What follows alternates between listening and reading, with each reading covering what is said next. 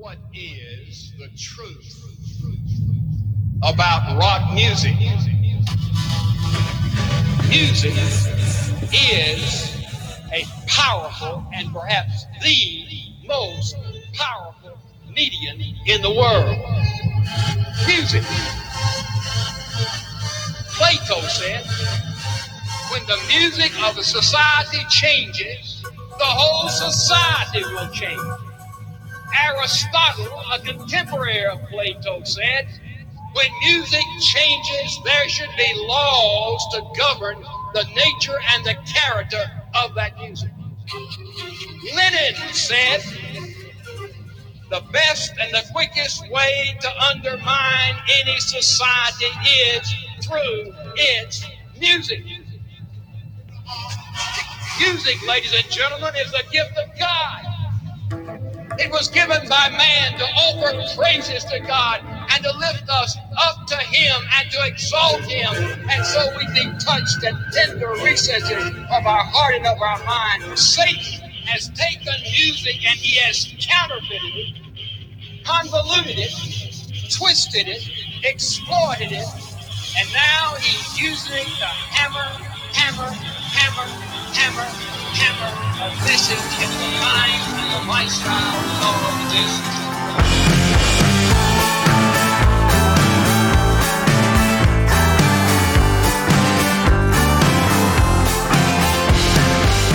this. Episode of It Will Probably Be Okay was recorded on September 22nd, 2020. Music is a powerful and perhaps the most powerful medium in the world. It has the near universality of mathematics and the heart and the soul of each and every culture that participates in it. Today, on It Will Probably Be Okay, a genius, a buffoon, and a storyteller get the hell out of our way so that our intrepid hosts can share the songs that mean something to them.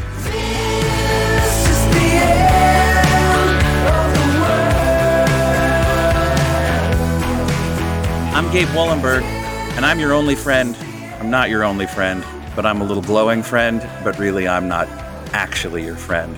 I'm not, but I am. I'm Niconic, and I am a former emo kid.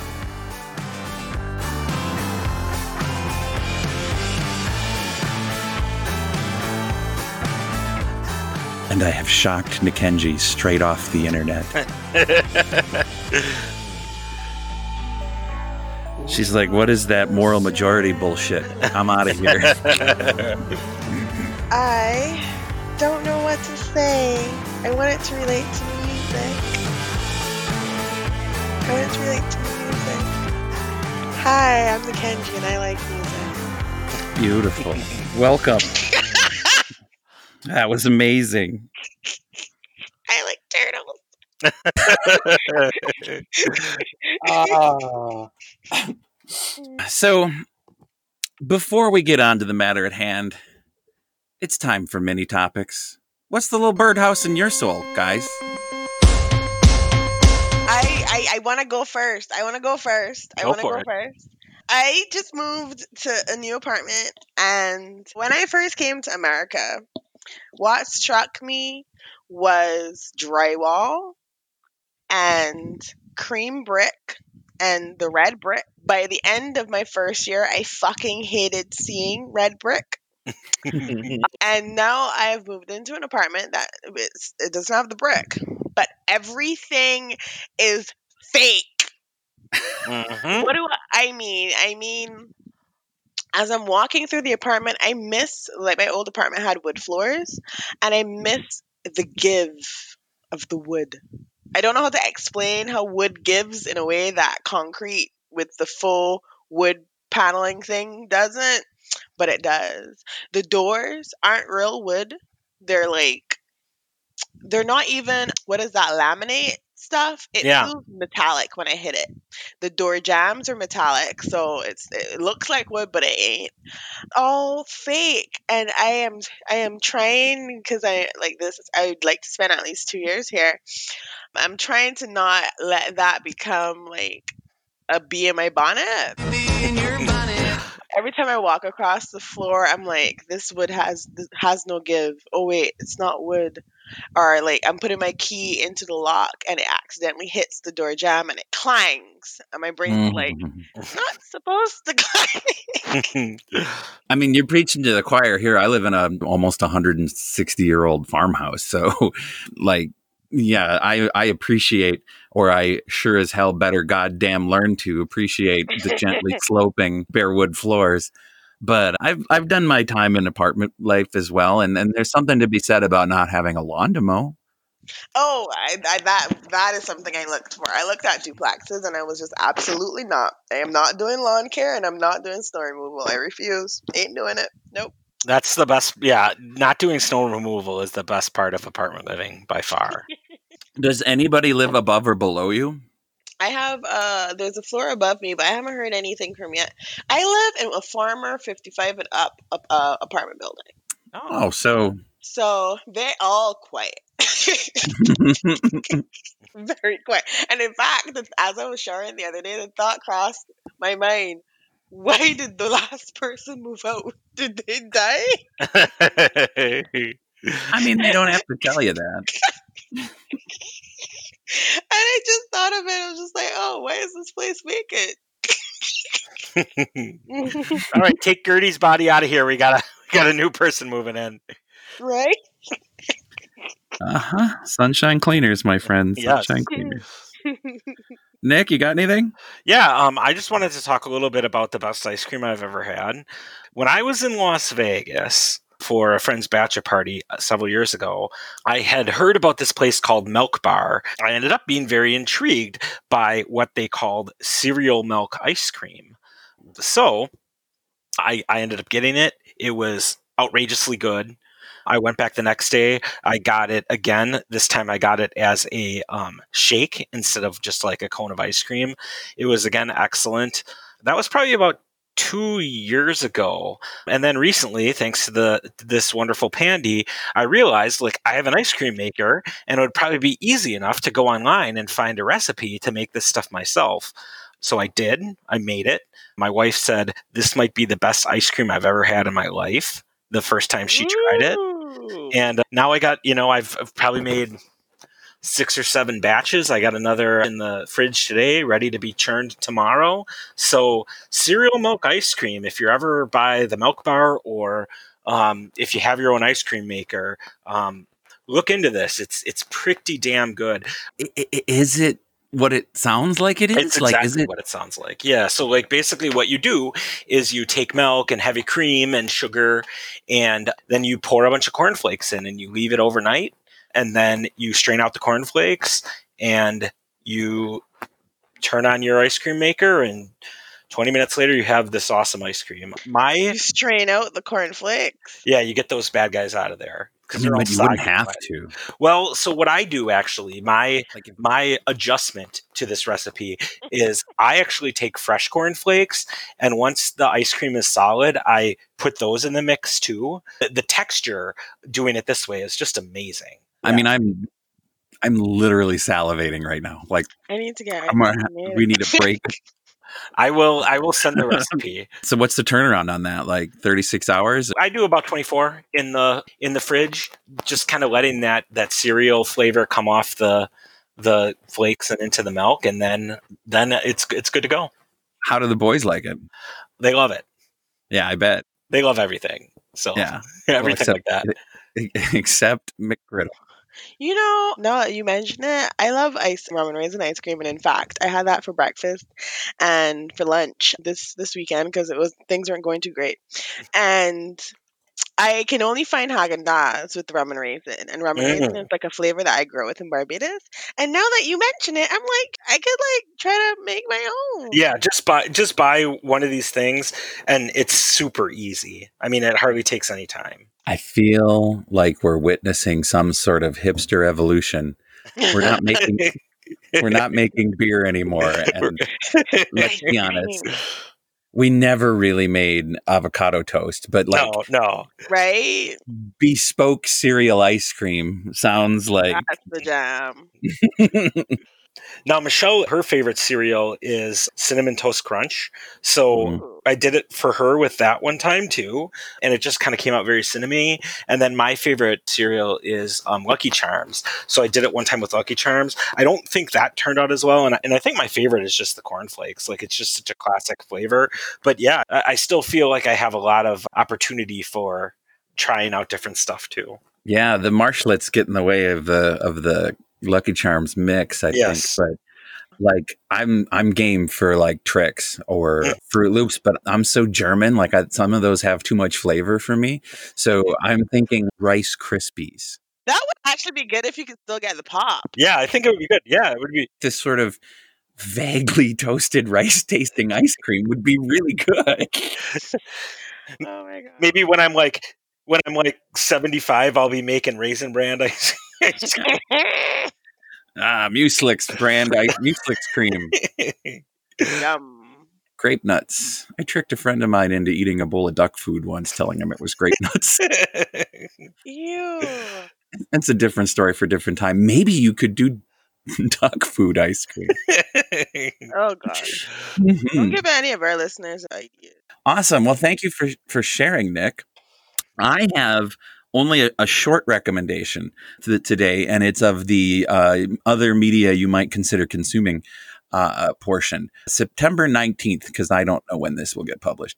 September 19th came out with a new episode of You Are Not So Smart. This new one talks about what to expect and how the vaccine is being handled. When they started the research, they're like, we're just going to write another tribalism piece about how it's us versus them and they're the good guys and we're the bad guys. And he says, and it doesn't turn out, it turns out it's not working that way this time. The drug companies who are notably better at marketing than politicians are like, no, we actually have a plan for not politicizing our product. And in fact, they are going around hiring and consulting with professional communicators who are good at explaining science to lay people. oh, Who among us hasn't had that argument with the TV, totally. like saying, no, just just stop. You're confusing them. Just give me it. Them piggies and bunnies, man. I just needed them piggies and bunnies. I want to celebrate the return of the valued communications Yes. specialist. Yes. Have we turned a corner? No. Yeah, you're right. It's not that. It's just one thing. Yeah. I mean, uh, listen, in the end, they need people to, to actually get the vaccine, so it works out to their benefit. But I mean, we aren't going to see the end of this until the government decides that you know maybe communicators. Who's was the communications department that just got outed as the guy who was in the same dep- NIH with Dr. Fauci, and and he was the he was the blogger who was basically oh, yes. shit talking. Yes. I mean, the jokes he was write trashing themselves. Fauci. Yeah. Yes. the jokes write themselves. But I just mm-hmm. saw an, an onion an onion post on Twitter where they weren't satirizing anything. It was reality. Mm-hmm. Yeah, I think I think writing for the Onion is probably maybe one of the hardest jobs right now. because you Like, can God- only take it so far Yeah. over the top. Yeah, but God bless those people. Yeah. That's why we need music, man. Professional communications. Are they ready for a comeback? You can put it in a song. One good thing about music Is when it hits when it you. hits you. Whoa, whoa, I say one good thing about music when it hits you. This week, for our topic at hand, I asked my colleagues to give us the three songs that are balm for their soul, the songs that make them feel good, bad, or whatever. And for example, I um, used as my example, and this is take note, guys, this is how you add an extra pick. My example was to go with Leonard Cohen's Hallelujah.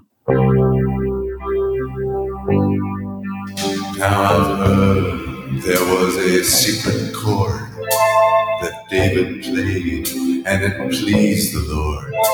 But you don't really care for music, do you? It goes like this the fourth, the fifth, the minor fall, the major lift, the baffled king composing hallelujah. Now, the thing I love about this song is my family uh, in particular have always been fans. But when this song really entered my world, it was when Kate McKinnon sang it after the 2016 election and what I think was one of her final appearances as Hillary Clinton. I heard there was a secret chord that David played and it pleased the Lord. But you don't really care for music, do you? Well, it goes like this the fourth, the fifth, the minor fall, and the major lift. The baffled king composing hallelujah. It was just such an amazing cold open for Saturday Night Live and such a, a weird, painful time in America that, like, I can listen to either version of that song right now and just find it maybe not inspiring. Even if it's really about everything going wrong, it's just a song that makes me calm and collected and grateful. And that's what I love about it. So that's my example of what we're going to be doing today. Can I just say that that song, I don't know that version. I assume he's the original, but the version I know was featured in The OC as a soundtrack.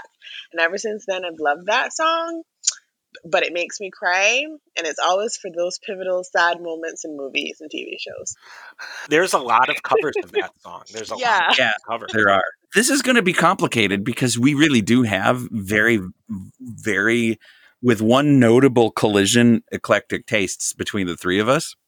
Let's start with the, colli- with the collision. We can start with the collision. Nick, would you like to introduce the collision? It must be the Hold Steady, right? Correct. What the hell is the Hold Steady? The the Hold Steady is my favorite band. I've seen them in concert 24 times now, and they are just they're a, a rock and roll band, like a throwback to a bygone era, just rock music, bar band style. And I actually I picked this song. It's called How a Resurrection Really Feels. I picked this song because it's my favorite song by my favorite band. And also, I have a group of close friends that really, my, my closest friends right now, we really kind of came together around going to um, see concerts and specifically Hold Steady concerts. With that group of people, we've traveled to Cleveland, to Minneapolis, to to Chicago, to Madison, um, to see this band. So they're really important to me.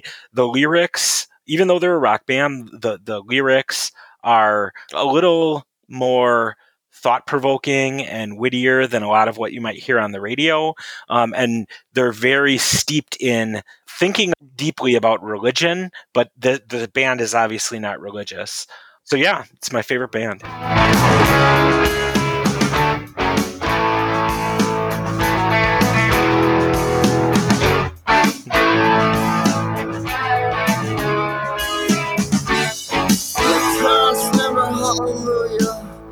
Kids that called her Holly.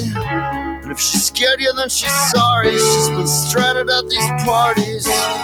These parties, they start lovely. But they get druggy and they get ugly and they get bloody. The priest just kind of laughed. The deacon cut a draft. Now, let me just throw in here this album, which is called Separation Sunday, is a concept album that tells a whole story. And that's when I fell in love with this band, Mm. Nick. Sure. Craig Finn tells these poetic short stories about confused and lost kids growing up in suburban Minneapolis that resonated so true to my own childhood because he and I are pretty much the same age that I was just like this is this is an incredible band and an incredible album and for years I was terrified that they were a Christian band like I was afraid to tell people, like, oh, I don't know, am I into Slayer? Am I into the indie rock version of Slayer? But I have since come to really appreciate a lot of their other work as well. But for my money, yeah, this is the best song on their, I'm not going to say their best album, but one of their most interesting albums. If you didn't go with How a Resurrection Really Feels, I would have gone with your Little Hood, Hood Rat Your Friend. little Ah, hood rat sure. friend makes me sick. But after I get sick, I just get sad. Cause it burns being broke, hurts to be heartbroken, and always being both must be a drag. She's been calling me again. And I would also just like just a quick aside, since you know this is kind of like a storytelling episode. So after I'd seen them like about 19 times, I went to see them and they were playing Summerfest. I had seen them the night before in Chicago. I went to see them at Summerfest and we got there early so we could be right in the in the front. And at one point I went to grab some beers and they were actually sitting at the merch tent signing autographs. I hadn't met Craig, the lead singer, before. And I went and you know, it's it was one of those things where it's like, do you really want to meet your heroes? Like, is it really a good idea? Like but I I figured I had to take this opportunity. So I went up and I, I introduced myself. I told him how big of a fan I was and everything like that. And he he was very receptive to it. He talked to me. It was really cool. And I was kind of standing around waiting for the other guy's autographs. And he actually called me back over by name. He's like, Hey, Nick, you come back over here. And he took a picture of him and I on his phone. And then he posted it to Twitter and was like, Hey, I met Nick. It's his 19th show. It's always great to meet our fans or, so, or something like that. It was amazing. So then during the set, I was right in the front. And I actually think it was during your little hood rat friend where there's this kind of slow musical part where he often he'll talk during it and he actually was like yeah tonight i met nick we always meet really cool people he's right down here rocking out and he like pointed at me from the stage it was it was like the best thing that ever happened to me as a music fan so you know i can't i can't hear that band and, and not love them Yep, I was hoping you'd tell that story. Mackenzie, would you like to tell us about placebo? Placebo is just uh, see, you guys have these connections, and for me, it's this song is just the song that I discovered. OC had a, the OC had one of the best playlists for shows, Mhm. soundtracks for shows. I discovered so many great bands. But the thing about me is like I don't listen to bands, I listen to songs. Mm. And I always want to be the person who's like, yeah, I listened to their entire album. But the truth is, is like I have no idea why the other nine fucking songs were. There are very few, like I think Rihanna, I might listen to an entire album. Beyonce was like the first time I ever listened to an entire album. Lykke Li, a Swedish singer, was I, like I listened to her entire album and I could do it over and over again. And then back in the day, DMX, Flesh My Flesh, Blood My Blood, I could listen to the album hmm. repeatedly. Ricky Martin, L- Living La Vida Loca, that that album. But very few that I'm consistently like, yeah, I know more than one song from this person. So I don't know another song from Placebo. I might because of pop culture, but I can't think of it off the top of my, my head. And in fact, when I was looking for this song, I knew, knew the name of the song and I had to listen to figure out which cover was the, the right one. and I love this song because it's always played during a highly dramatic moment in a TV show or movie. There's usually some sort of uh, overcoming of conflict. And it's just a beautiful, rich moment in time. And whenever I come across it in my playlist when I'm listening, I always feel like, yeah! I don't know why. And so I have this feeling, and they, especially when they talk about um, running up that hill, that like just that line. Sometimes like I, I'll cry just like imagining just like whatever the moment is, like getting to the end, the finish line. And so that's why I really, really like this song. I like when it pops up in my playlist. I won't like play it on purpose, but every time it does pop up, like I have to re- play it over and over again.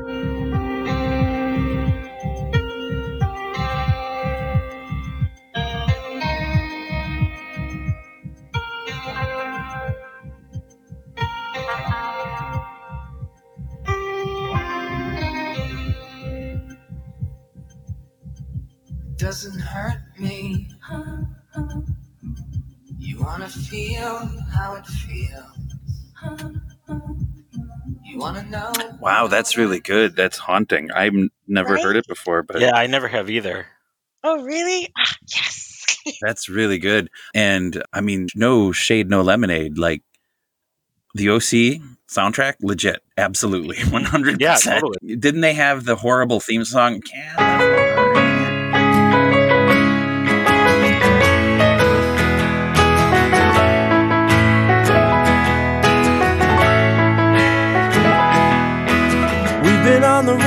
Driving in the sun, looking out for number one.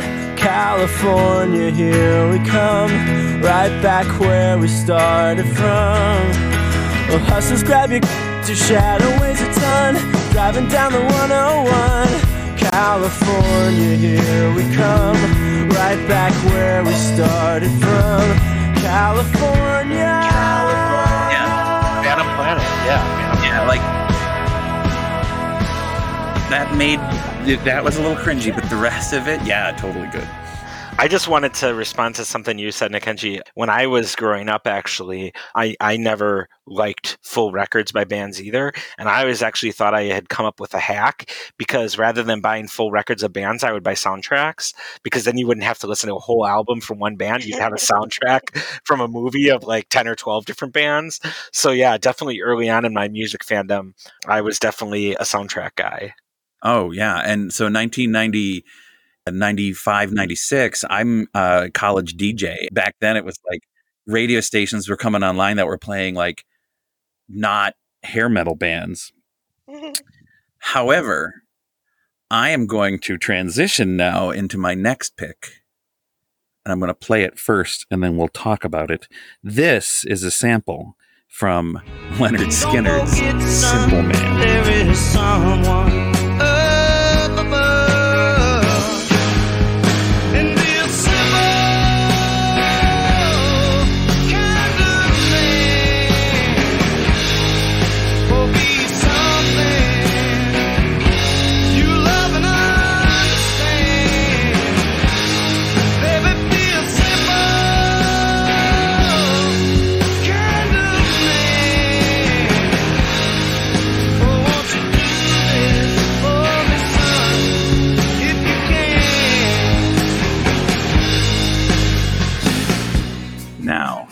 Listen. I know what you're thinking. Lynyrd Skynyrd, Gabe? Really?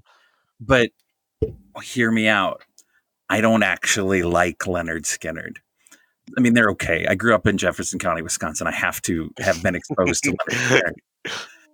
But this song, I never really even knew until I performed it with a group of new friends at a party. And I've never heard the song the same since. Do you know what I mean? hmm So so this group of people got together at the house of a of a man who has performed, learned, and forgotten more songs than I will ever know. He plays folk music and goes around and does the carnivals and the circuits, you know, and Sure. and, and he's there and all of his instruments are in this this lounge that we're hanging out at his at his house. And I'm there with two really good friends and Jennifer and two kind of okay friends that I didn't know. And one of that okay friend who I didn't really know his husband, who I really liked a lot and I'd met a few times, but like we weren't like super close or anything. This kid was just back from Iraq and had the world on his shoulders, just was carrying so much trouble. And he picked up the guitar and we were just kind of noodling around. And he says, Hey, can I play a song? And the, we're like, Oh, hell yeah, play a song. It's like, I mean, I don't really know it. It might not be good, but like, this is a song that's really important to me because it got me through Iraq. And we're like, holy shit, yeah, play it. As he so he sits down, he picked up the guitar and just starts plucking through it. And so good. And then he starts singing and his voice is carrying it amazingly. And then his wife starts to shake a maraca because we're sitting there with all these instruments, right? And then the, one of the other people, so now there's a maraca he's playing. Shh, shh, shh. Somebody else picks up like a little hand drum and starts along with it. And other people start picking up more instruments. And all of a sudden, we're doing this really bizarre tribal folk filk version of this Lynyrd Skynyrd song. Mm. and it's one of seven moments in my life where I wish I could go back and just Sure. watch because that was that was amazing. That was like one of those moments where you're just like, this is special and I'll, it, well, I'll never recapture it. Now that song is with me forever. Sure. and, and it's not a song I love, but it is a song that I love. Totally get it. Lynyrd Skynyrd. And I'm embarrassed, but I love it. Nick, I think you're up with your Arcade Fire pick. Ah, okay, cool. The song, I, I think that like if you had to, if I had to come up with a song that I loved, that like Michelle also loves as much as I love, so like cumulatively, the song that we've loved, we love and listen to most, it would be this song. Arcade Fire um, is an indie rock band from Montreal by way of Texas, and they they really have this amazing ability with the, they're all multi instrumentalists, male and female members of the band that sing. The lead singer and one of the women in the band are husband and wife. But there's eight of them. If you see them live, they're switching instruments all throughout the concert, and they just write these anthemic, powerful, sometimes beautiful, sometimes haunting songs. And I think of all their songs, this song called Neighborhood Number One Tunnels, actually the first song on their first record ever, Funeral, almost as like a mission statement for the band, just accomplishes something so beautiful and so wonderful. And I remember early on when when I fell in love with the band, I, I don't think necessarily Michelle was really connecting with any of the tracks or that specific track and then we we watched uh, a video of them playing the song and just seeing the intensity that they perform with and just the the tons of people or all these people playing these different instruments. It's just an amazing thing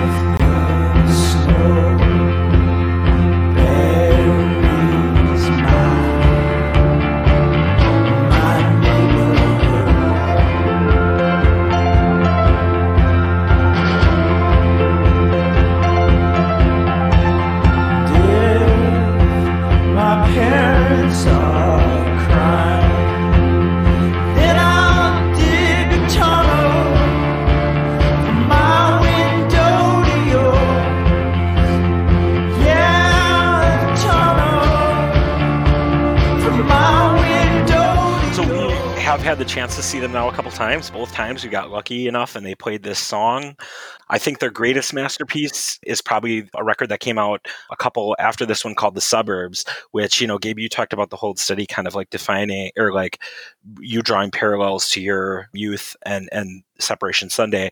For me, it's The Suburbs and Arcade Fire. It, this album is is deeply critical of of the suburban lifestyle, but but there's also something so like resonant and familiar about it as well. And it actually did win the Grammy for like the best album of the year that year. Yeah, I remember. I remember that album. Uh, I remember listening to that album and, and and appreciating it, but also recognizing even then, like this wasn't for me.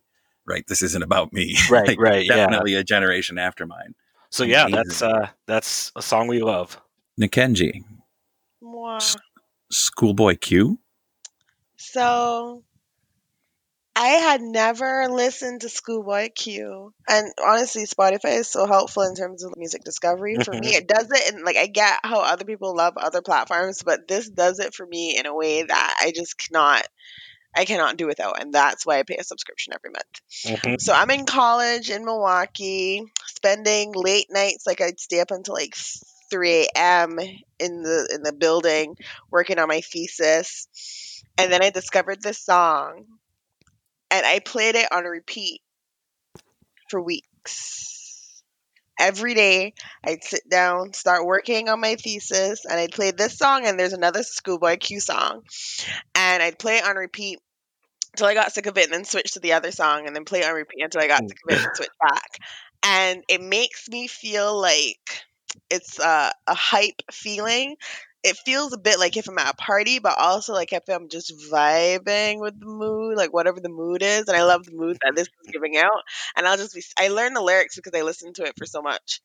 and it just means a lot to me. So like whenever I hear it now, I just think about being in grad school and getting finishing my thesis and worrying about the next phase. And I'm like, shit, I'm in the next phase. So does that for me.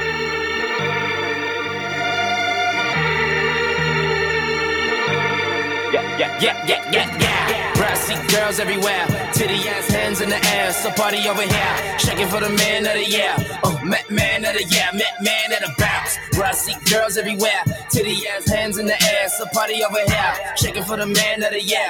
Oh, man, man of the year, man, man of the bounce. Brassy girls everywhere, titty ass hands in the air. So party over here, shaking for the man of the year.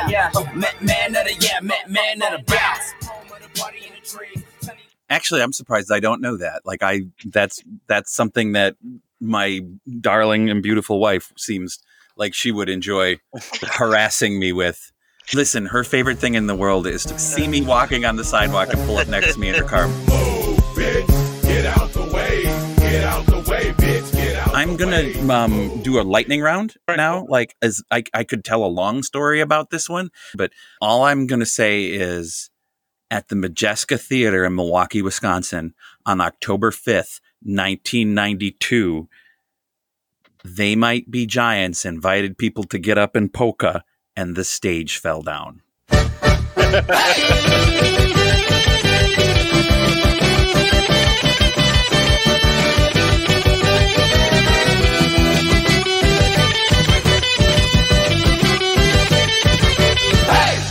Now, listen, I I get it. It's a it's a novelty song, sort of, but they might be giants is hands down like no debate like my favorite band of all time. So what happens is at, at the famous polka the ad hoc stage which had been hastily constructed collapsed falls forward. All of a sudden the lights go out in the theater. Ambulances come and while the band is trying to figure out what happened somehow the band was far enough back that they didn't fall but a stage full of reveling idiots collapsed to the ground. But as the band is trying to figure it out they play this incredible version of Istanbul not Constantinople that that they've never played similarly. So if you're going to tell us a story about a Milwaukee band performing uh, not on a concrete stage, this is the story to tell. Nick, on your porch. Yes. So the I had discovered this band, the format, by actually going to see a different band and they were an opener. They played this song. It was the first song they played and it just really, really captured my imagination. Just a slow ballad kind of song. And then shortly after that, I met Michelle and because I was super cool at the time, I liked to um, smoke these little cigars. So she was at the party the first night we met. We went out on the porch, we smoked a cigar, and it kind of was very reminiscent of the song that I had been listening to so much. It almost seemed like a sign. I was on your porch. The smoke sank into my skin. So I came inside to be with you. So, yep, I get it. yep. It's There you go. Pretty, it's pretty on the nose. Yep. That's amazing. Nikenji is looking at Shake Your Bum. Shake it, bum bum. so this song is so for Caribbean music. Machel Montano is from um, Trinidad and Tobago, and Carnival music is soca music, and we have a lot of crossovers with African music. I shouldn't say African. but I can't. I don't want to say the wrong country, but we do a lot of crossovers, and then we did this crossover with Timaya, who's the artist that's from Africa, and it's awesome. And every time I hear it, I think to myself, I just want to walk up in the car like I'm walking up as I'm like grocery shopping. Walking up is a form of dancing, and it just makes me feel like I'm in a party, like I'm back in the Caribbean, and like everybody's just walking up and whining, and it's awesome. I said, wind up your bumper. Wine, wine, you make me go down. Machel and Timaya. Give them the remix. Remix. I said remix. Hey, girl. Why? Machel and Timaya. Remix. Say, wind up your bumper.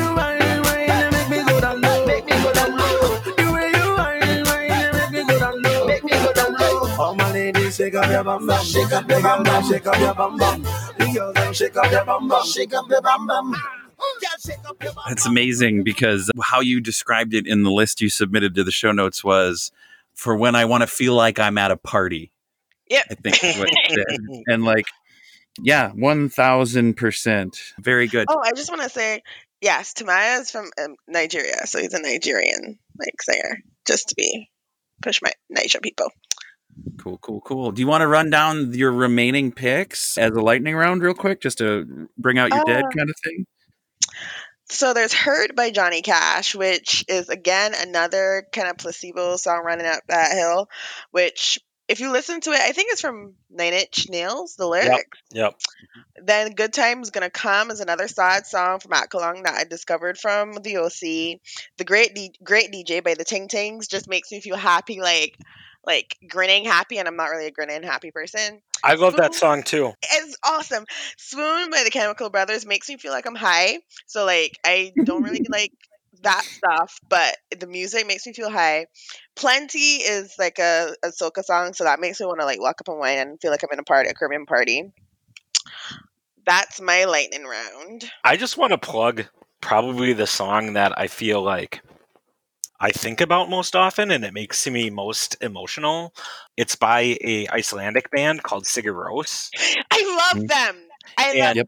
almost every song by them. Yeah, yeah. My my favorite song actually is off of it. It's translated to mean boat oar, but the song is called Ara Batur, and um, I would recommend you listen to it. But rather than listening to it, I'd actually recommend you watch it on YouTube because there's a, a live version of it that is just it- that was filmed at Abbey Road. That is just so um, so emotional. So I'm going to drop that in the notes for y'all. and as an added bonus, Hoppípolla. Yes. Yeah, that song is awesome. It is awesome. List of stuff that didn't make the cut because the stories weren't as good.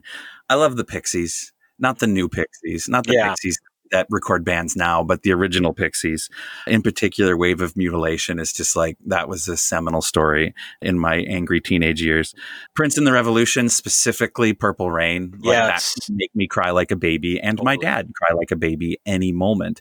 The Wizard, which is the first track off of Black Sabbath, Black Sabbath, the whole of the that album is just incredible in the genre of Tolkien rock. You know what I mean? Like Yeah, it's yeah, just right. it's just it's so good. I really like the band Ghost. That's a, a story for another day.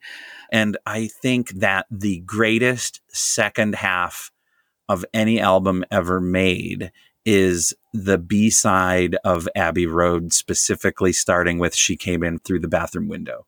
This is like the anti single. If I play She Came In Through the Bathroom Window off of Abbey Road, I will listen to the rest of the album every time because it is it is hands down the best, most I mean, and totally overrated, but has earned it half of the best album probably ever recorded. like, so I know I'm not breaking any new ground by picking the Beatles, but I just, she came in through the bathroom window. It is so good.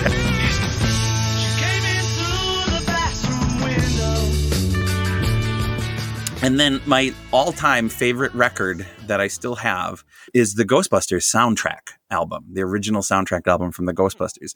Not the remastered score, but the actual original with the Ray Parker Jr. song and a bunch of other dumb songs, and then the occasional little bit of scoring uh, that was on it. That um, soundtrack, like I came to love everything on it. And I was in fifth grade, so I, I kind of like was pretty pretty malleable. And also, as we know, children have terrible taste.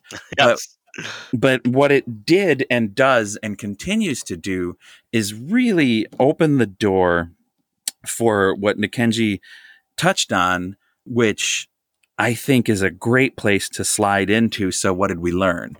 This week on It Will Probably Be Okay, we learned, among other things, that the soundtrack album is a legit way to avoid buying entire albums of shitty music. It's a hack. It's a hack, a hack. And the truth be told, we also learned that to Nikenji, she needs us to know that walking up is a form of dancing. Walking up, walk, walk, walk. W K K. Okay. Walking up. walking walking up is a form of dancing which i appreciate because as our as as someone who needs to be handheld into new cultures like i don't think we did much walking here in jefferson No. county Probably not. In the-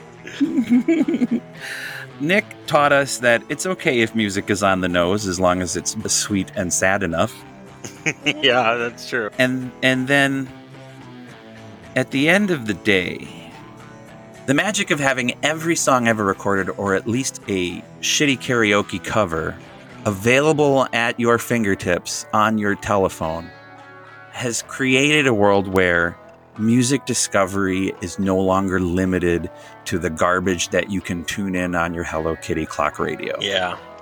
And because of that, even today, I am exposed to new music that I would have never found before, not only through the recommendations of friends, but because the robots who are in charge of our tastes have a finely honed sense of what we are into better than we could ever know.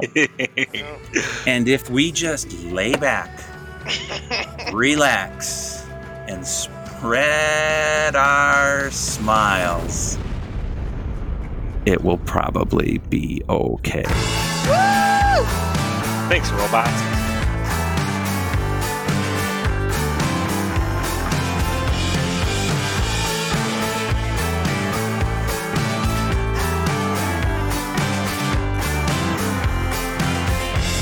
I wanted to build that into the ending about Spotify because Spotify is amazing, and I'm glad you said that, Nikenji, because like Apple Music didn't do it for me. No, no. And Gaia kept saying like, "Can we please get Spotify?" And I'm like, "Well, what's the difference?" and I'm like, "Why don't we try what's the one that Jay Z owns?" Oh, Tidal, Tidal. Yeah, why don't we try Tidal? And she's like, "What are you kidding?" And I'm like,